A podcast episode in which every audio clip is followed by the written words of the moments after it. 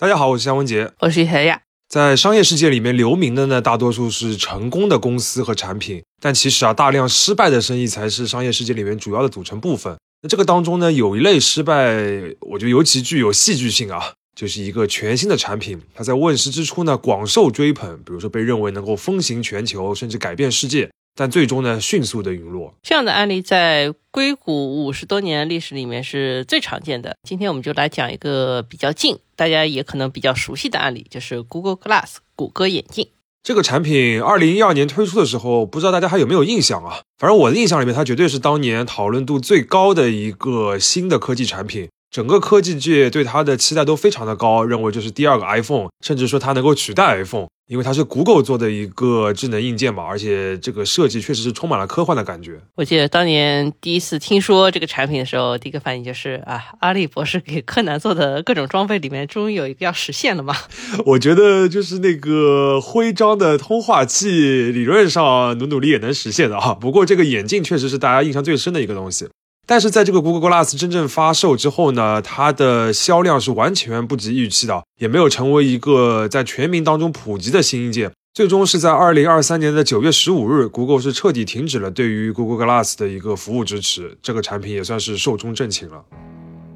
那今天的节目，我们就来简单回顾一下 Google Glass 短暂的一生，来看看它失败的原因。之后呢，我们还会找另一个比较类似但是更早一点的案例来对比一下。看一下这些曾经以为自己可以改变世界的产品到底有哪些共性。后一个例子我们自己查到的时候也是小吃一惊啊，没想到它这个产品当年也被认为能够改变世界。OK，那我们就开始吧。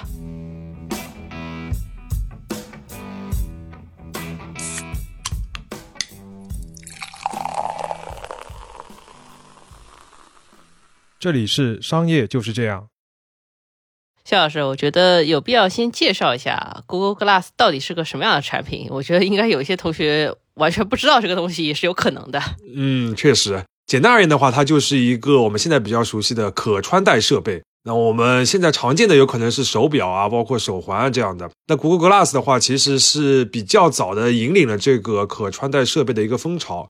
呃，它和智能手机比较像，就是它是用已有的技术和部件结合在一起的一个新的硬件。那它的主体就是一个钛合金的眼镜架嘛，然后上面有电池、CPU，然后还有一个小小的触控板，有摄像头、有喇叭、话筒，一个小的投影仪，还有一个棱镜，再加上蓝牙 WiFi，最后形成的效果呢，就是你能够在一副眼镜上面收发邮件、录像、拍照。查找这个地图的路线，甚至使用 Google 来搜索信息、看 Twitter 啊，等等等等。那用现在的话来说呢，就是相当于把眼镜变成了一个新的交互界面，而且这个交互界面是跟真实世界结合在一起的。对，这个是它最重要的一点吧。那其实智能眼镜这个概念呢，早已有之。Google Glass 的负责人就说过，他们这个产品最早的启发是来自于美国的一位科学家 Vannevar Bush，他是参加过曼哈顿计划的啊。在一九四五年的时候，这位科学家就提出一个想法，就是在你的头上啊放一个小的相机，然后它就可以拍你做下的任何事情，然后它会将所有关于你的信息都存储起来，供你将来使用。嗯，这个是说大疆吗？有一点啊。那在 Google 之前呢，其实也有一个著名的公司尝试过非常接近的这个设计，就是 Dyson。呃，它的创始人 James Dyson 呢，曾经就试制过一个像 Google Glass 这样的一个眼镜，然后它还带一个耳麦，所以它也是有语音的控制的功能的。只不过呢，这个设备它的充电啊，包括存储啊、处理的这个部分，都还需要有一个外挂的主机来完成的，就是相当于你还要再背一个 Walkman 一样的东西。小时 Walkman，我觉得年轻的听众也不知道你在说这个东西是什么吧？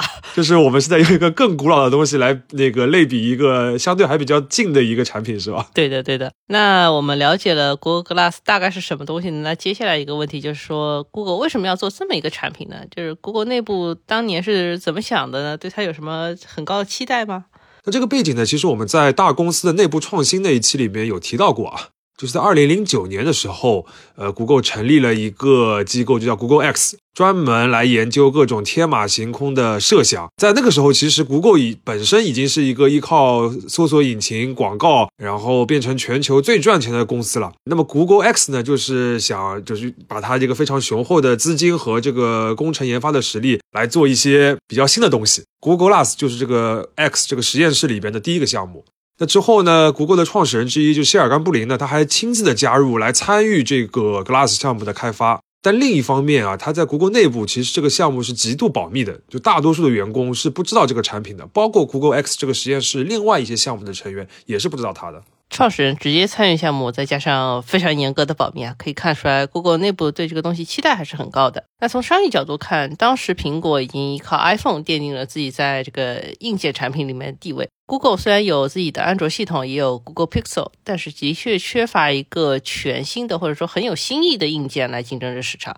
那从这点上面来看呢，Google Glass 是一个很有战略价值的东西。而且，就像我们刚才讲到的，其实可穿戴的设备当时被认为有可能是下一个类似于 iPhone 的一个产品的热点嘛。那 Google Glass 其实是比较早引领的。那接下来我们就进入到二零一二年，就是经过了几年的这个研发啊，Google Glass 就在这一年惊艳亮相。那这个也是这个产品十一年的生命当中最高光的一年。那二零一二年的四月，Google 就发布了一条叫做 One Day 的视频。那它展示了一个人在日常生活当中使用这个 Google Glass 的一天，而主要就是呈现出它能和一些日常的生活场景，就是现实的这个物理的世界啊无缝衔接的一些便利性。那当时这个视频就已经引发了巨大的期待。呃，在两个月之后，谷歌的开发者大会上面呢，这个 Google Glass 就正式的亮相。放到现在啊，这场发布会都称得上是绝对的震撼。当天啊，有几位跳伞的运动员，他带着这个 Google Glass 在飞机上与现场的参会者视频直播连线，然后大家就看到了，就是他们这些跳伞运动员这个戴的眼镜里边看到的那个画面。随后呢，这些运动员就跳到了会场附近。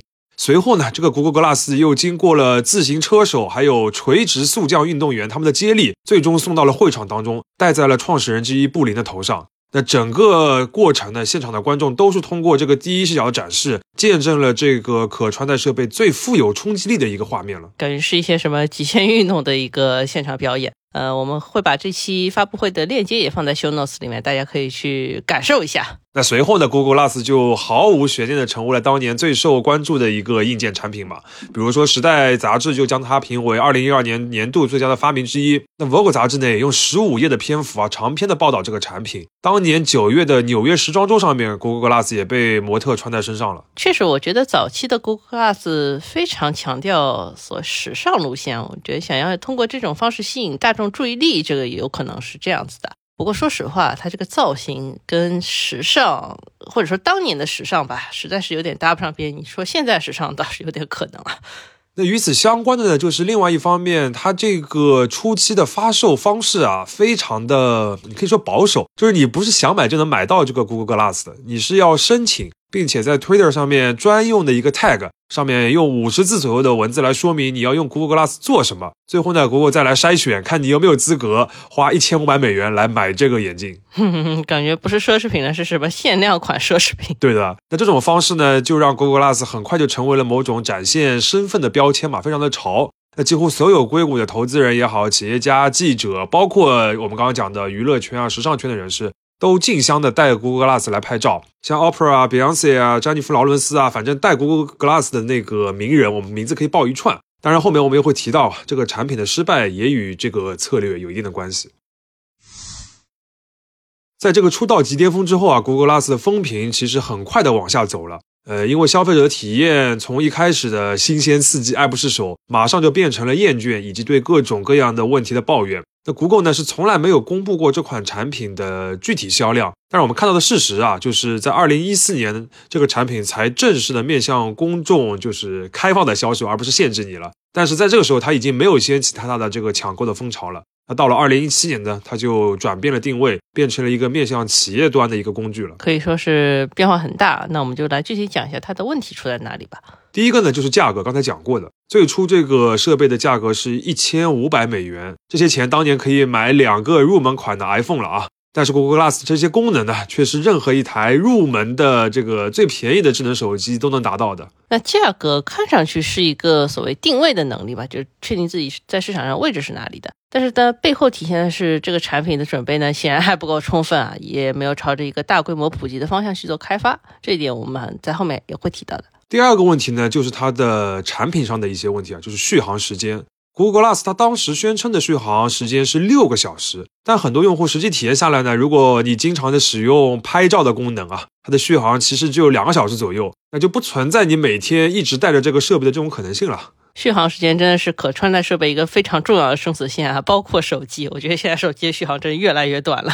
对的，那其实不仅是可穿戴设备啊，可以说所有电子产品的发展都是要建立在电池技术的这个基础之上啊。你想，上个世纪日本的电子产品如此的领先，其实一个重要的隐藏优势就是电池，就是它是一个蛮卡脖子的东西。我们之前讲吉列那期的时候就提到过，我们当时吉列收购了金霸王，那把它作为一个重要的科技产品呢，现在也可以理解了，就是金霸王确实很重要啊。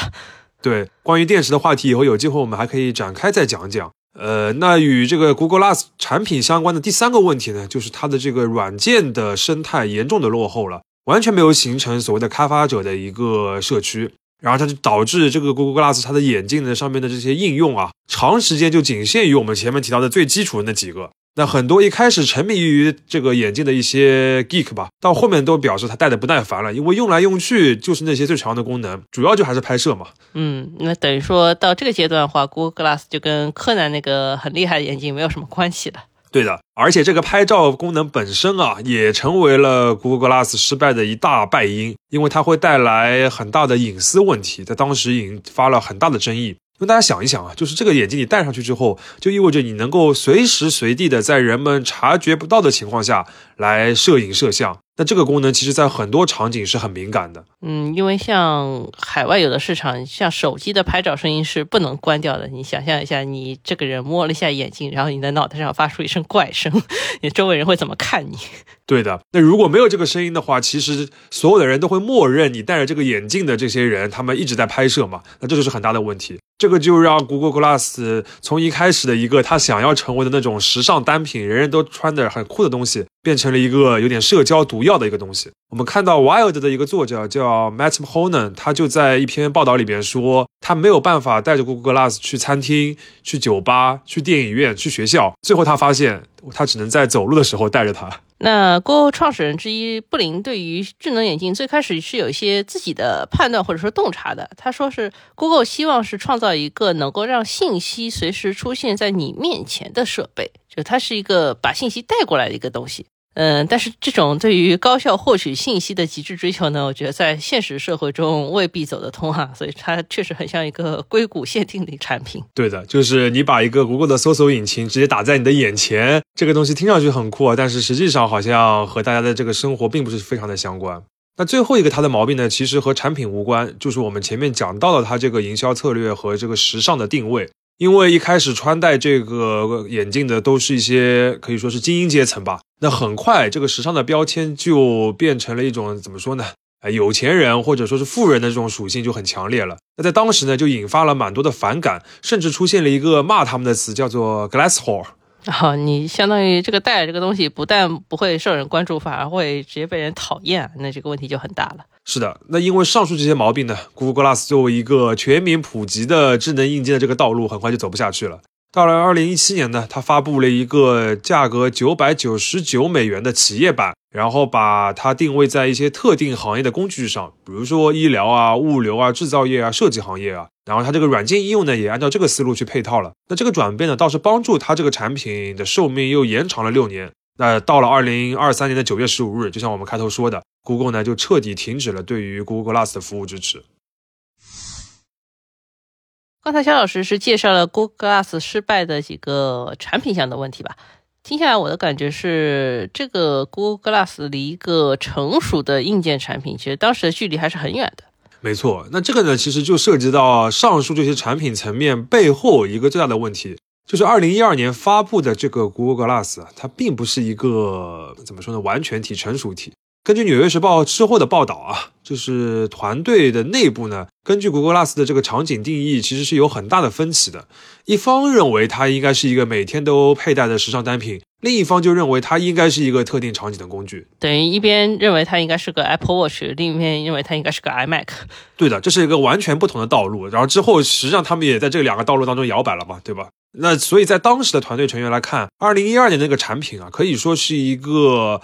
呃意见还没有统一时的一个原型机。嗯，等于他们还没有准备好，就是说怎么去描述这个东西的时候，就直接把它先扔到市场上去了。对的，那为什么会有这个决策呢？其实还是这个创始人布林，他就觉得你们一直在内部这样搞或者争啊不行，就应该赶紧把这个产品推向市场，然后让消费者来使用，然后获得了用户反馈之后再来改进它。嗯，一个很典型的互联网的一个所谓迭代思维吧，显然也是想要在上面复制一下 iPhone 的路线。对的，因为 iPhone 最初的时候其实也是各种各样的毛病蛮寒碜的，但是到后面的话，逐步就开始厉害起来了。但是啊，这个迭代要有一个背景，就是你要有一开始就要有足够的销量来形成这样一个正向的循环啊。呃，还有就是你一开始这些硬伤啊，不能太硬。但是呢，Google Glass 的问题就是它这刚才几个问题都是太大的硬伤了，所以一开始它这个销量就带不起来，也不可能形成后面这个迭代了。而且相比起来，就是手机是一个市场上已经有的产品品类，那智能眼镜呢，就是一个过于新鲜，就是完全。全新的一个智能硬件，那相当于在培养一个全新的消费习惯，所以说跟手机的这个迭代也还是有很大差别的。没错，呃，其实当时还是有很多不看好 Google Glass 的这个声音啊。那其中最有名的一个声音就是来自于 Tim Cook，他的说法就是眼镜不会成为一个主流产品，手腕会更加有趣。因为他认为戴眼镜是因为人们不得不这么做，而并不会有多少人在没有必要的情况下面去戴眼镜的。嗯嗯，虽然酷这个说法显然是预示了他可能一定或者说一定要做 Apple Watch 这件事情啊。我不得不说，他这个产品洞察有点道理吧？因为戴眼镜这个事情呢，虽然很常见，但是经常戴的人，他的目的是很明确的，就是他不戴眼镜出不了门。而不戴眼镜的人呢，其实也很难习惯这一点。对的，就搞了最后就变成你要戴一个不是眼镜的眼镜，变成一个非常狭窄的一个一个通道了，对吧？那说到这里呢，我们想稍微引申探讨一个话题，就是 Google Glass 它这个科技的产品到底有什么价值？我们从技术的角度上面来看呢，它其实是两个层面的结合。第一个就是增强现实，第二个是可穿戴设备。增强现实呢，它这个理念其实本质上来说就是要摆脱这个二维的屏幕的限制，然后把一些高密度信息和整个这个三维的这个真实的物理世界来结合嘛。这个在特定的一些场景其实会发挥很大的作用，尤其我觉得是可以帮助我们理解一些复杂的事物，比如说一栋建筑啊、一个发动机啊，或者说是一个人体的器官啊等等的。我所以，我看到哈佛商业评论上面刊登过一篇挺有名的文章啊，就叫做《为什么每个组织都需要增强现实的战略》，讲的其实就是这个增强现实在专业领域的一个价值。其实目前增强现实应用也主要是在这个层面的。那从这个角度来讲呢，Google Glass 一开始内部的这个争论啊，经过用户的筛选和反馈呢，就逐渐是有了一个比较明确的方向，就是往这个方向走的。只不过这个方向呢，可能不是布林最初想要的，把 Google 搜索引擎随时随地扔在你眼前啊。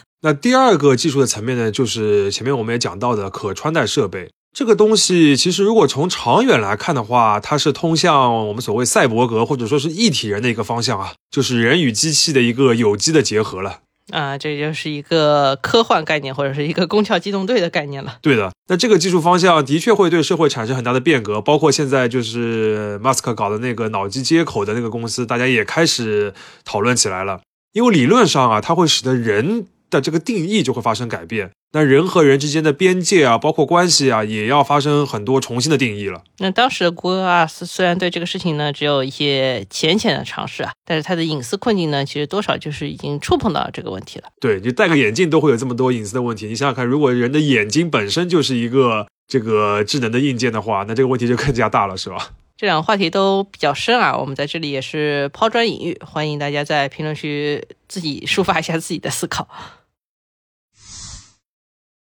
那到这里呢，Google Glass 的部分其实讲的差不多了。但是在准备节目的时候呢，我们还看到不少的案例和这个产品有相似之处，都是一样的啊。开始受到热捧，被认为能改变世界，但是呢，这个出道即巅峰很快的就消失了。那这里呢，我们再讲一个案例，我觉得这个案例和 Google Glass 对比一下，可能会帮助我们从商业的角度来找到一些怎么说他们失败的共性吧。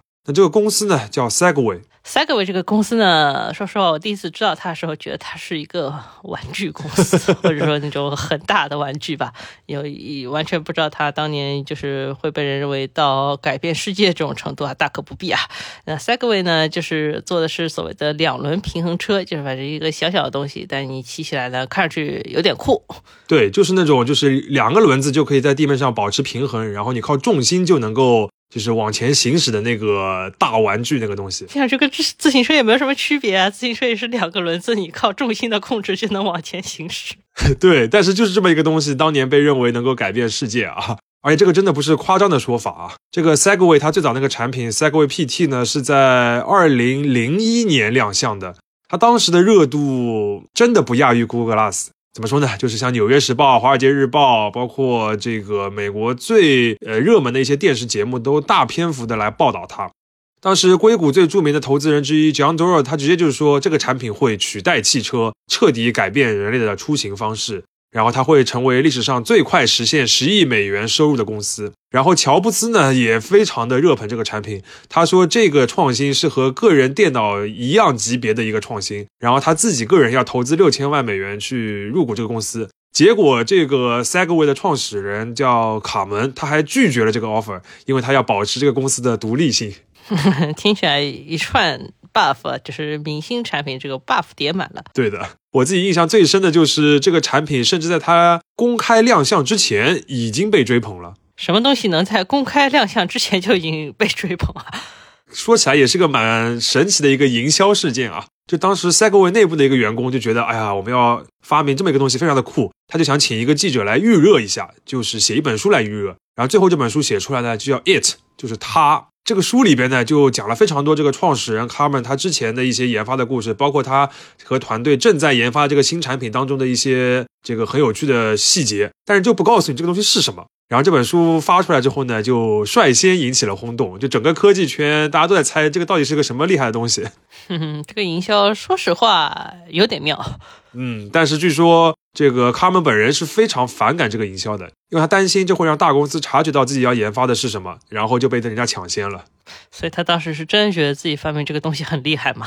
讲道理啊，就是他这个两轮的平衡车，因为是以这个陀螺仪为核心的嘛，这个设计还是很惊艳的。而且你这个稍微重心往前倾一点就能驾驶那种感觉呢，也和此前的别的交通工具不太一样。就大家玩过的就会知道嘛。那到了二零零一年十二月三日，卡门就在《早安美国》这样一个很红的电视节目上面正式的亮相了 Segway PT，当时也是广受好评的。就是我们刚才讲的，大家都觉得这东西非常的酷。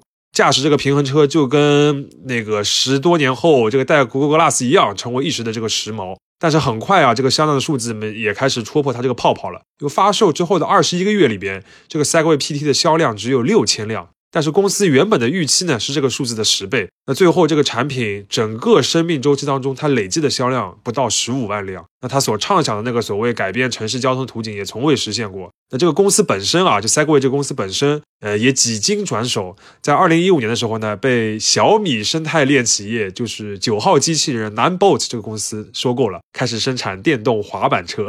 嗯，目前电动滑板车倒是在很多就是全球城市是很流行的，其实是那里的共享单车。但是两轮平衡车基本上就变成了一个所谓特定场合的一个工具，或者就像我前面说的，它就是一个很大的玩具。那接下来呢，我们还是跟前面一样来看一下 Segway PT 的这个失败原因啊。我们列了三条，然后你就可以发现它和 Google Glass 对比一下有很多相似之处。第一个呢，就是定价，Segway PT 它在二零零一年的定价是五千美元。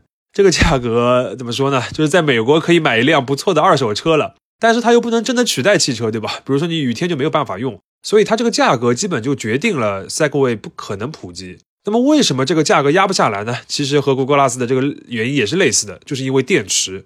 就当时啊还没有像现在这么发达的锂离子电池，所以 Segway PT 采用的是镍氢电池，因为它可以这个不停的充放吧。但是这个电池呢又贵又重，你要保证一定的续航的话，整个这个车这个产品的成本和重量都下不来了。嗯，等于是跟 Google Glass 有点反过来，但其实都是受到了电池的限制。对的。那像电池和马达，现在对于很多新产品研发来说，真的就是所谓的卡脖子技术。你看现在这种电动滑板车能够普及起来呢，也是因为它的价格首先相对便宜，其次就是重量要相对轻，而且这个电池续航要有一定的保证。那特斯拉的 Model S 能够起来呢，也是因为当时松下的锂电池已经具备了足够的性能，能够让这个电动车长时间的跑起来。那第二个问题呢，就是使用的场景和法律法规。就两轮平衡车，它的愿景是改变城市交通出行嘛？但是问题是，你在城市的什么道路上面开这个车呢？因为事实上，很多美国的城市是只有人行道和机动车道的，这个非机动车道呢普及率不是很高。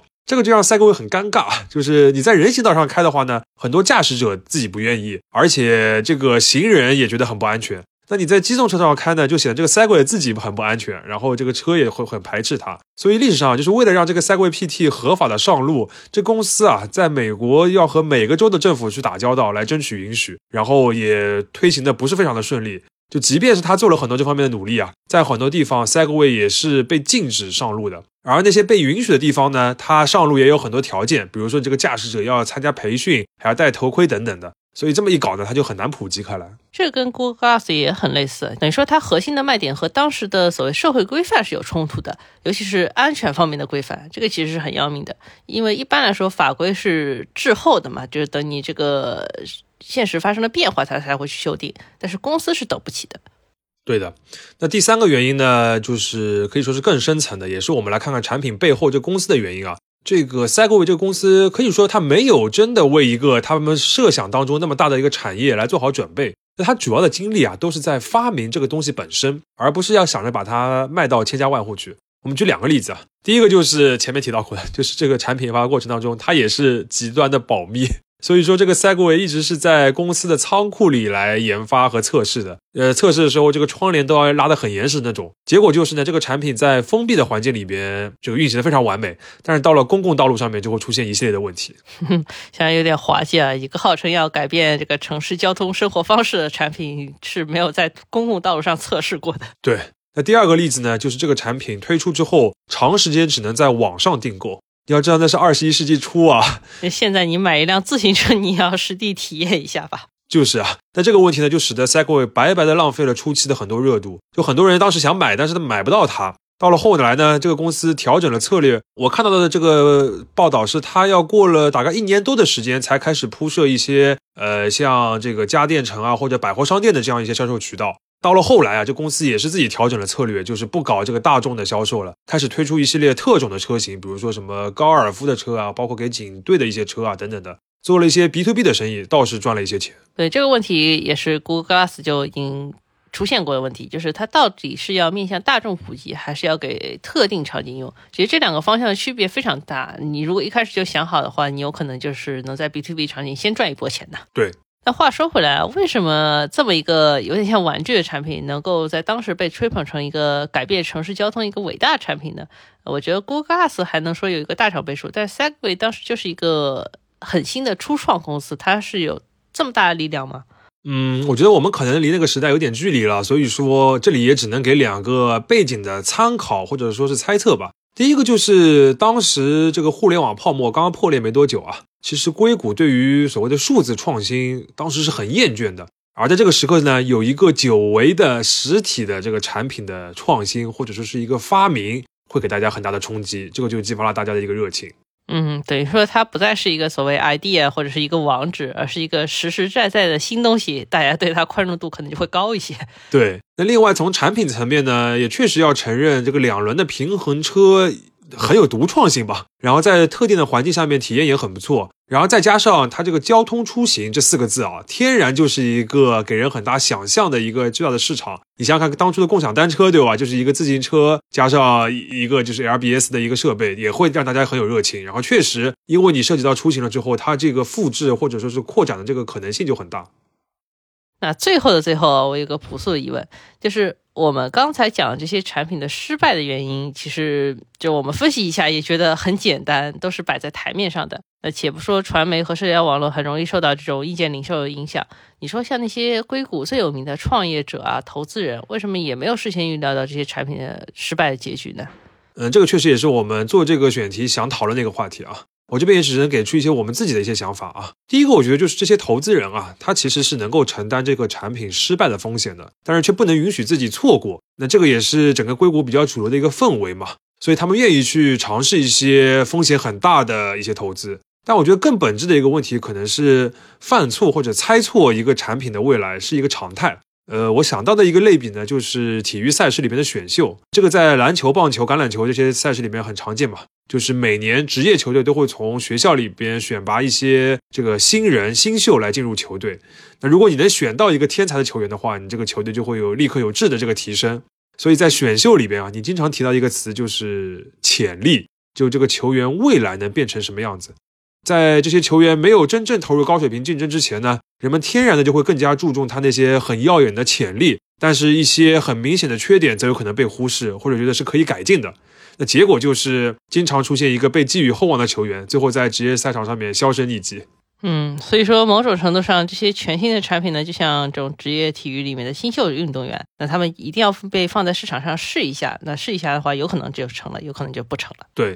呃，即便是现在已经有非常多科学分析的这个手段啊，但是这个体育比赛当中的这些球探们选择的这个错误率依然非常的高，就是因为它本身就有很多的不确定性。呃，这个东西是现在人类无法完全把握的。你想想看，这还只是在体育比赛这个规则相对清晰、相对封闭的这个环境里边啊。如果你把整个这个预测放到商业世界里面来的话，它这个事物运行的规律就更开放、更复杂、更不可把握。所以说，其实不可预知才是一种常态。所以，就像芒格说的，预测未来的唯一作用就是展现预测者的愚蠢，而回溯历史总能帮我们多理解一点点。商业就是这样。